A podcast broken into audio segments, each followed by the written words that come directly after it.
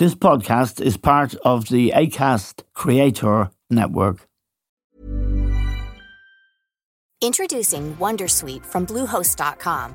Website creation is hard, but now with Bluehost, you can answer a few simple questions about your business and get a unique WordPress website or store right away. From there, you can customize your design, colors, and content. And Bluehost automatically helps you get found in search engines like Google and Bing. From step-by-step guidance to suggested plugins, Bluehost makes WordPress wonderful for everyone. Go to bluehost.com/wondersuite. Tired of ads barging into your favorite news podcasts?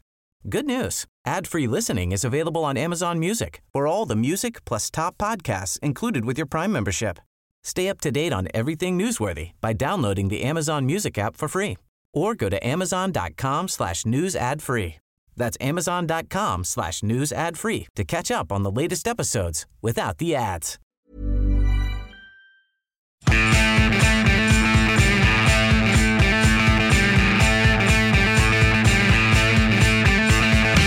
Hello and welcome to The Stand with Eamon Dunphy. Now, when we look at politics across the water and the shenanigans at Westminster from Boris Johnson to Liz Truss to extraordinary incompetence, corruption, and all of that. We could be tempted, given the week we've just had in Ireland, at being a bit self congratulatory for the budget that was delivered, and we might think all is fine in this country. 11 billion given, distributed to the people. However, we are at a critical moment in this country, and the politics of the next two years, and particularly of the next three or four months, are going to be really interesting. And we're joined now by Fionnán Sheahan, Ireland editor of independent newspapers, to discuss what we might have to deal with. Fionnán, in the first in the first instance, I don't know you're a much more rigorous man than me, but when I see the foolishness and corruption in Westminster, I somehow think our boys and girls are great. It's not as simple as that, is it? Uh, it is to a degree. I oh, mean, good. we've seen the, the political the political system in the UK being dragged through the mud. Yes. Uh, that the great cradle of democracy that it was regarded as yes. uh, for for so many uh, centuries. It had its faults. We can testify to that. Uh, but it was seen to be a, a, pretty well functioning system. And we've seen the chaos that has descended uh, over the course of the last decade, but particularly since the, the, the Brexit vote. Yes. And the, the, the largely speaking, the, the self immolation going on within the, the, the Tory party um, and you'd have to say that's now actually spread to their economic policy. Now you'd argue yes. Brexit, Brexit was economic folly. Uh, yes. We know, but but they they believe they had some economic thesis behind it.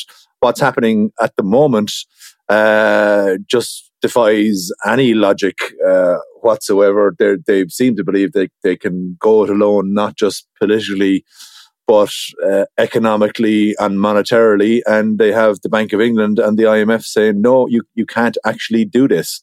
um, it lacking in any sort of equality proofing anyway, because the budget that they have, uh, the, the, the sums that they have injected into the budget, largely speaking, benefits uh, those at, at the, the, the upper end yes. uh, of, of, the scale, and then just the amount that that that they have the amount that they have put in uh, just means that you know the, the, the, British economy and the size of it just cannot handle it. So we are quite fortunate if we look at our budget and we're injecting a whopping 11 billion and yes. we're keeping some in reserve and it's all our own cash.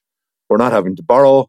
Uh, we're projecting that we will be comfortably able to record uh, a substantial surplus both this year and next year largely off the back of of really uh, healthy uh, corporation tax figures, but also the fact that the economy as a whole, with uh, almost uh, full employment, you get healthy VAT returns, healthy income tax returns uh, as a result.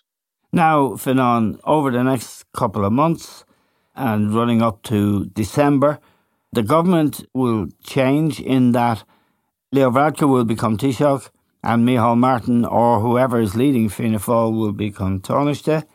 Michael McGrath will become Minister of Finance, we assume. And Paschal Donohoe will become Minister for Public Expenditure. But a very prestigious role he holds as chair of the European Finance Ministers, which is said to be a benefit to Ireland. That may go. And indeed, it's not going to be all plain sailing for, for Micheál Martin either, because there seems to be a lot of unrest in, in the Finn party. How difficult and dangerous will this transition be, and who's at most at danger? Is it Micheál Martin? Yeah, uh, one half of the equation is is pretty solid. Leo Varadkar will become Taoiseach and, and Michael McGrath will become Minister for Finance. The the other two roles, you'd have to say, you know, there, there's still a bit of a question mark uh, about uh, at at this juncture. I know we're only ten weeks away, but you know, where the assumption is that Micheál Martin will continue uh, as as Fianna Fáil leader, but yes. you know, within his own party, there is an expectation that he's not going to be the leader uh, going into the next uh, general election. That he will pass over to the to the next generation and people will be looking for some sort of signal from him that that he he believes that that is the case. His official line is he is leading the party into the next general election. He can't say otherwise, but it's kind of thought that a, a handover sometime before the local and European elections in 2024 would, would be appropriate with a, a general election to follow the following year. So at the moment, yeah, we think Micheál will become Tánaiste uh, uh, in in for for a period uh, of time. On the Paschal Donohoe front, uh, he he goes from effectively the height of his his career now, yes, where he is not only Minister for Finance who has delivered such a, a whopping uh, budget uh, and has finished off his sixth budget as finance minister and his seventh, if you include his period as, as minister of public expenditure, his apprenticeship under under Michael Noonan, and being president of the Eurogroup, which is the the countries that uh, use the the euro currency. Uh, very valuable, very influential role, uh, and effectively he'll he'll lose that because you can't be chair of an organization if you don't sit at the table in the first place as a member.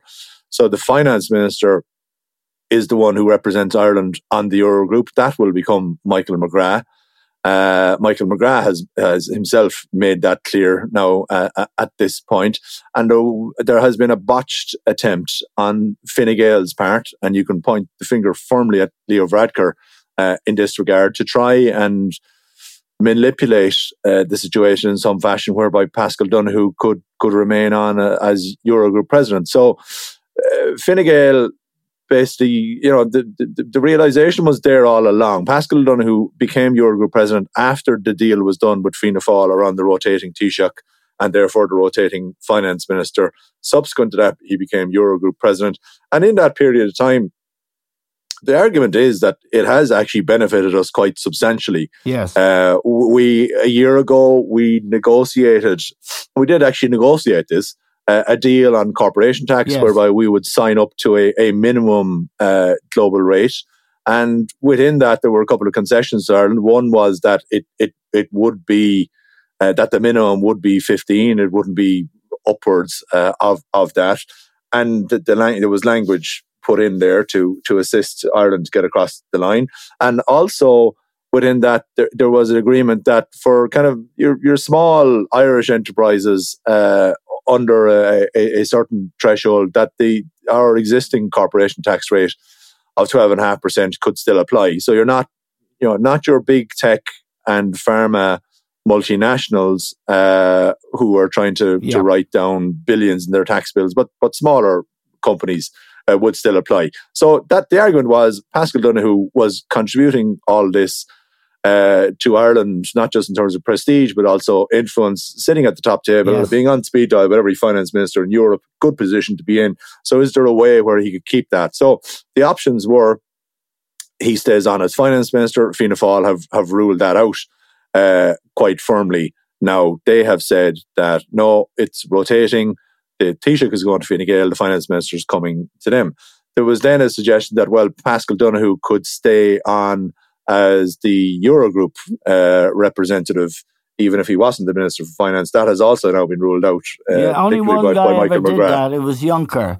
Juncker, yeah, Fine Gael were, were, were, were, trying to suggest yeah. that that was the, the kind of the, the, the third, the second slash third option was that Paschal Michael McGrath could be Ireland's representative, but Paschal could be a, a, a second representative at the table and could therefore uh, you'd be, be, continue as chair. Now you'd need the agreement of all the other uh, twenty-one yes. ministers sitting around the table to do that, and they were drawing the comparison with with Juncker. Now in Juncker's case, he was a piece of the, the, European furniture basically for the best part of a quarter of a century between his time as Minister for Finance of Luxembourg and then as prime minister. And for the first period as prime minister, he was also minister for finance.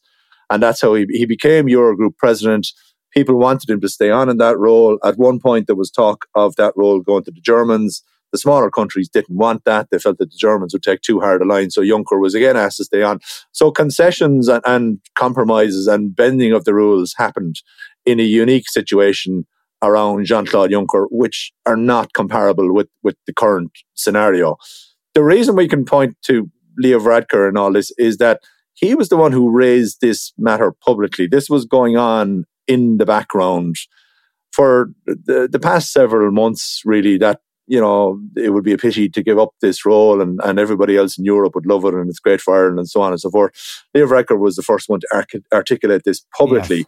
and also openly admit that he hadn't discussed it with, yet, with Micheál Martin and Eamon Ryan he basically effectively turned it into a kind of a partisan political issue that this was what Fine Gael wanted. Obviously, Micheál Martin, in the position that he is, couldn't have conceded ground in a situation like that. So the answer was just going to be no. And if if, if perhaps the different scenarios had been played out privately and diplomatically rather than over the public airwaves, we might have come to some sort of negotiated resolution. But once yes. it became a, a, a, public issue, it, it simply wasn't going to happen. And that leads me on to the second part of your question Are we heading into troubled times? Well, if you look at the manner in which Leo Varadkar handled that, the lack of respect that he had for his coalition partners uh, in in discussions on that issue, where he was quite he repeatedly talked about this issue on the airwaves, and yet admitted he hadn't discussed it uh, in private with the two party leaders, it doesn't exactly augur well uh, for his handling of the, the coalition for the remainder of its lifetime. Yes, and I mean, it's tricky anyway. And if you have somebody who tends to, you know, not have a filter, I suppose is a polite way of putting it, it makes it even more difficult. Normally, being a little extra might be a bit much, but not when it comes to healthcare. That's why United Healthcare's Health Protector Guard fixed indemnity insurance plans, underwritten by Golden Rule Insurance Company, supplement your primary plan so you manage out of pocket costs. Learn more at uh1.com. Hi, my name is Danny Pellegrino from Everything Iconic, and I'm excited to talk to you about Club Med. Club Med operates beach and mountain resorts and is the best all inclusive getaway for families. They have Club Med Punta Cana, their flagship family resort, and many other options in Mexico, the Caribbean, and around the world. Club Med are the pioneers of the all inclusive concept, which is the best way to vacation. Great for families, groups, or even solo travelers looking for land and water sports, delicious food food, and a place to make unforgettable memories. Visit clubmed.us, call 1 800 Club Med, or your travel advisor. Quality sleep is essential for boosting energy, recovery, and well being. So take your sleep to the next level with Sleep Number. With a Sleep Number smart bed, you can individualize your comfort level and enjoy a better sleep night after night. JD Power ranks Sleep Number number 1 in customer satisfaction with mattresses purchased in-store. And now the Queen Sleep Number C4 smart bed is only $1,599, a saving of $300 only for a limited time. For JD Power 2023 award information, visit jdpower.com/awards. Only at Sleep Number stores or sleepnumber.com. Finding your perfect home was hard, but thanks to Burrow, furnishing it has never been easier. Burrow's easy to assemble modular sofas and sectionals are made from premium, durable materials, including stain and scratch resistant fabrics. So they're not just comfortable and stylish, they're built to last. Plus, every single Burrow order ships free right to your door. Right now, get 15% off your first order at burrow.com slash ACAST. That's 15% off at burrow.com slash ACAST.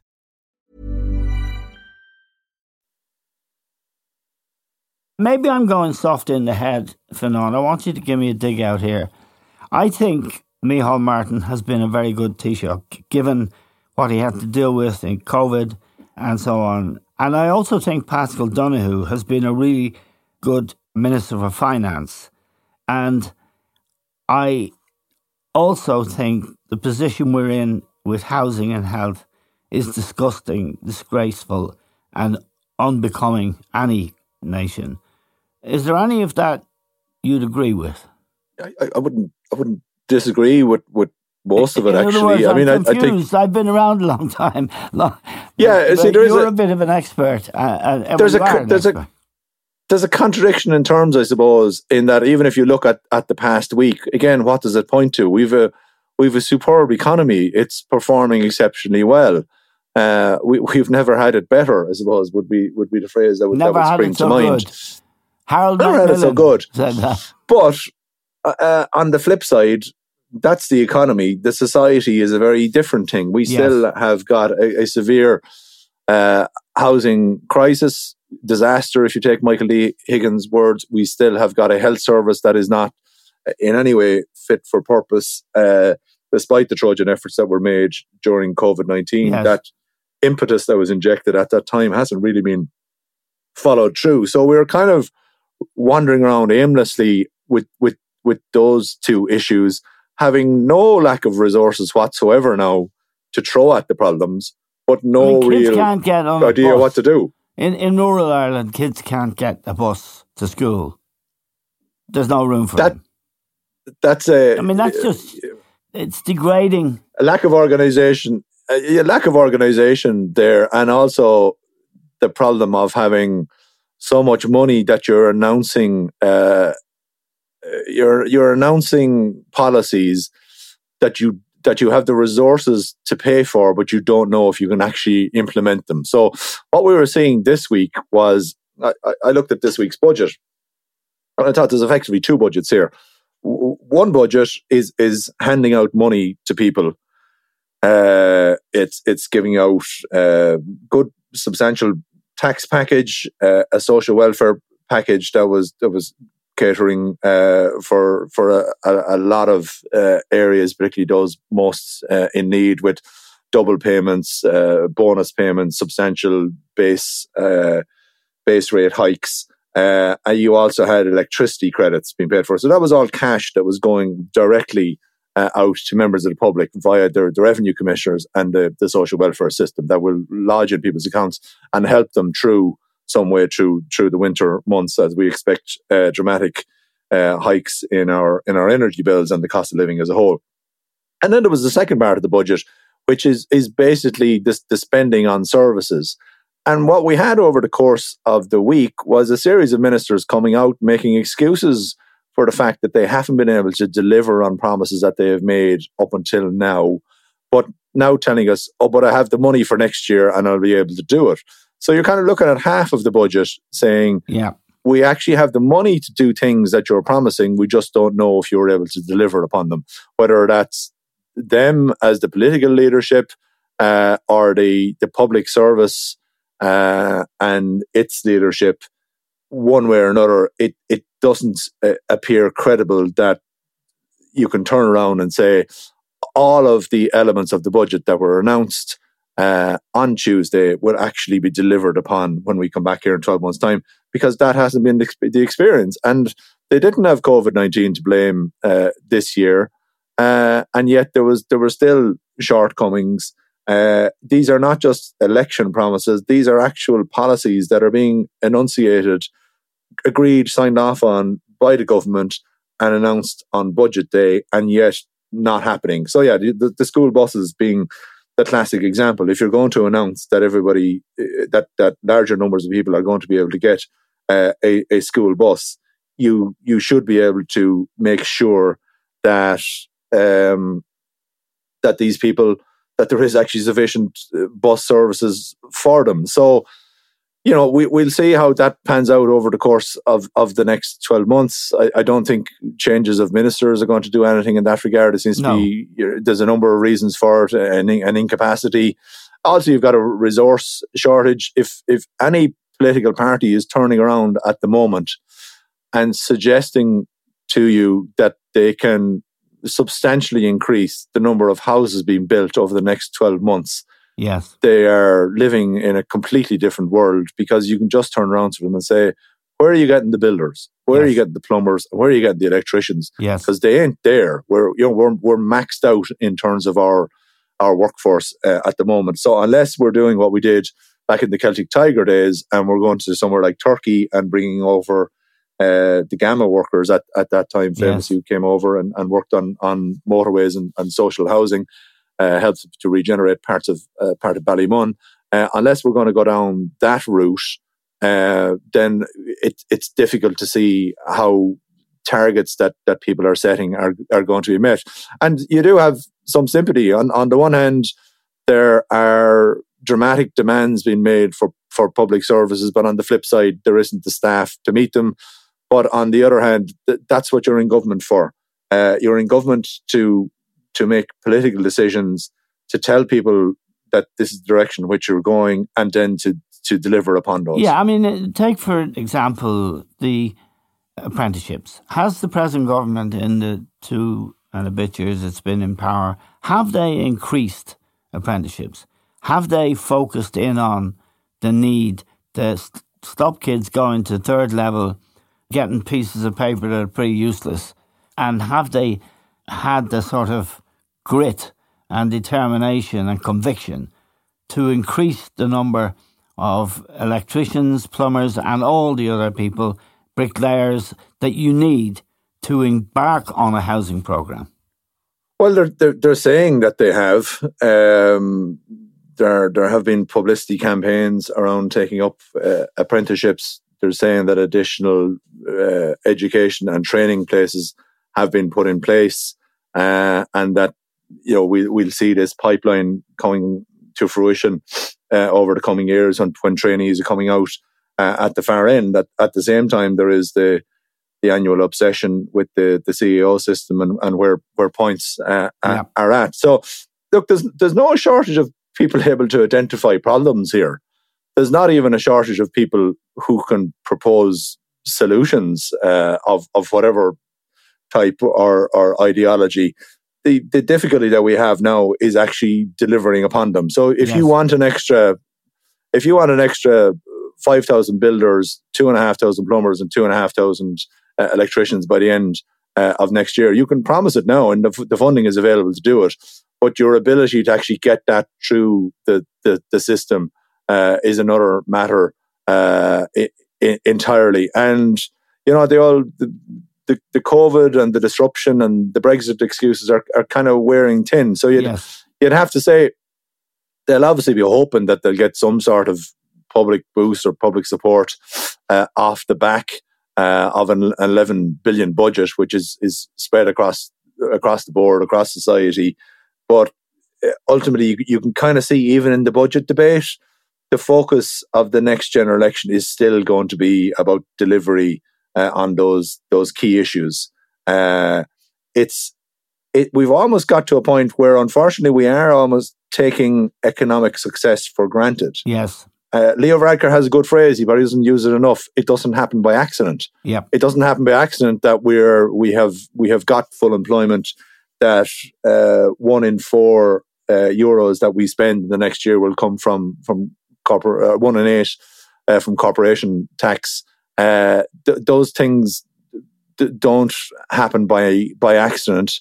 Uh, they come about because you put solid policies in place, be it over over decades or or over a, the, the lifetime of a government. So you can, as we're seeing in the UK, you can throw a hell of a lot of, of reputation away pretty fast and you can turn around your economic fortunes very, very fast if you if you go about it uh, with, a, with a determination like Liz Truss and Kwasi Kwarteng seem, seem to be doing. So political leadership does actually matter. But it, you're, to give an example, the, the at the tail end of the, the budget, the, the pre-budget talk, uh, was all about social welfare, electricity credits, how much is social welfare going up by, and the sticking point seems to be over how much social welfare base rates are going up for. So your your pensions, uh, allowances, dole, uh, and so on, those base rates they eventually went up by twelve euro.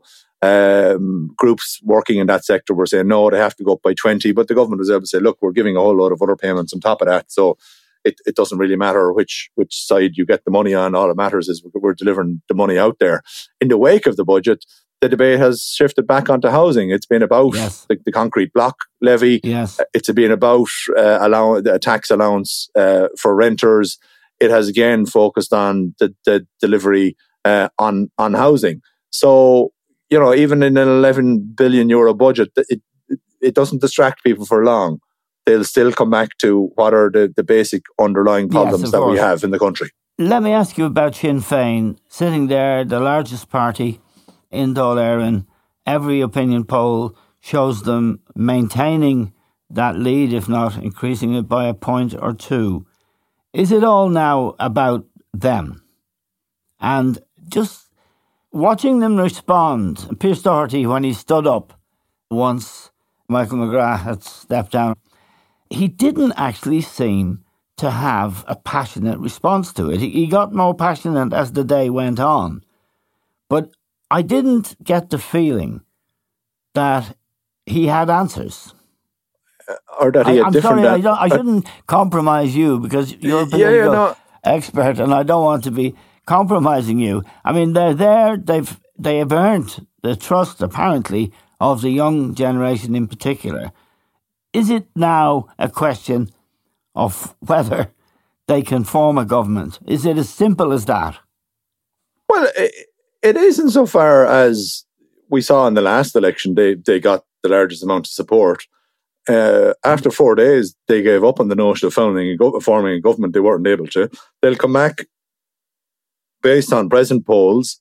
Uh, they will, and, and the trajectory that we, we saw in the last general election, they would again come back after the next election as substantially the largest party, and yes. therefore you will look to them to to form a, a, government. But just you know, we've had it in the past. Just because you're the largest party, uh, as Fianna Fáil have discovered, every time Fine Gael went into government uh, for for the, the, the previous um, seventy five years up until uh, 2011 um, Fine Gael was usually not the, the biggest party. In the lifetime of Fianna Fáil, Fianna Fáil was the largest party, uh, but yet Fine Gael were able to form a coalition and, and come into to power. So the, the same challenge is going to rest for Sinn Féin next time. Who exactly is going to go into government with them? And the assumption is we're going to come back after the next general election. Fine Gael are going to say, well, no, we're not going to miss Sinn Féin, full stop. We're the, uh, entirely opposed to them. And then all eyes will, will turn to to Fianna Fáil uh, to see will they go down uh, that route, or is it possible that Fianna Fáil, Fine Gael, again the Greens, and maybe the Labour Party can can cobble together a, yes. a coalition be- between them. So it's by no means a slam dunk that that Sinn Féin are in government after the next election. Right. At the moment, and the way things are going, yet they will be the, the the biggest party. It's it's hard to see that trajectory changing. But I mean, Pearse Doherty's problem the other day was. Uh, 11 billion. he, 11 billion. I mean, it's, it's so hard to come come back against. I mean, what are, what are you going to what are you going to complain about? You can say you were going to do things differently, but I mean, he had flagged for Fianna Fáil had flagged for the previous two weeks that they wanted a price cap in place uh, on energy bills. That this has been done in other European countries, and the government had their answer ready. That's a blank check. You'll be sent to the energy firms, you can charge whatever you want uh, and we'll pay the bill. We don't know where electricity prices are going to go uh, over the course of the of the next twelve months, and how do you know you're going to be able to pay for that? Whereas the electricity credit is a tried and trusted formula, and in addition to that, we're giving people top ups uh, for those who need it most uh, through the through the social welfare system. So the government had a had a good, tried and trusted answer uh, on that front. Just a final question, Fionnán, and we're very grateful for your updates because you more than most, you know exactly the nuances of this. Is it possible that having spent government term of whatever five years or the best part of five years together, Fine Gael and Fianna will sort of fall in love and they will decide that as the two parties of government, they can take on Sinn Féin and they'll go again along the lines they've gone this time, alternating maybe, and that might be a solution. Yeah, I mean, a logic will dictate would dictate to you that that that makes a lot of sense. Effectively, when you throw in the the confidence and supply agreement that was in place for the the previous four years, uh, you would say that um, you know Fianna Fáil and Fine Gael will effectively have been in government for the best part of a decade yep. together, one way one way or another. So therefore, the voter is looking at that and saying, "Well, I'm voting for you or I'm voting for you, but you're, you're you both come uh, as a package." Yes, I don't see it happening, and it probably be Fianna Fáil would probably have more to lose from that than than Fine Gael. They would be worried that their their their greener vote, their more Republican vote, yes, uh, would would have a problem with that. There is an argument actually that in in certain quarters that that Fine Gael uh, are becoming a more Republican entity than than Fianna Fáil. Uh, Fine Gael's traditional title, of course, is Fine Gael United Ireland Party, and you're seeing that yes. the likes of Leo Varadkar and Neale Richmond are being very closely aligned with with calls for preparations for uh, a United Ireland and and referenda and, and, so on. So you know they Fine Gael are very much adjusted in that regard. Where Fianna Fáil have gone into a situation where Micheál Martin is taking a more pragmatic uh, than ideological view uh, on this issue and saying that you know you have to wait your time, uh, preparations have to be put in place, you have to build up cooperation and so on, and get everybody sitting down and talking. So it, it a lot of factors will depend upon who the next Fianna Fáil leader is. There's certainly very much an appetite in Fianna Fáil to get back to being seen as a, a greener, more Republican party than right. they have been under under Micheál Martin. Micheál Martin is by nobody's questioning his his republicanism, but uh, his his political outlook uh, on this uh, has been um, more more kind of more consensus driven, which make it makes a lot of sense. But this is politics. People sometimes like black and white, yeah. Uh, other than somebody talking about the, the, the, nuance, and that's what Micheál Martin has been doing here. He's been the the common sense voice uh, in all of this, uh, rather than the sloganeering one. Okay, Fionnán, we're very grateful to you for joining us on the stand. Fionnán Sheahan is Ireland editor of independent newspapers and one of the most savvy judges of what's happening in our politics. Thanks to Fionnán. Thanks to all of you for listening. That's all we have time for now. We'll talk to you soon.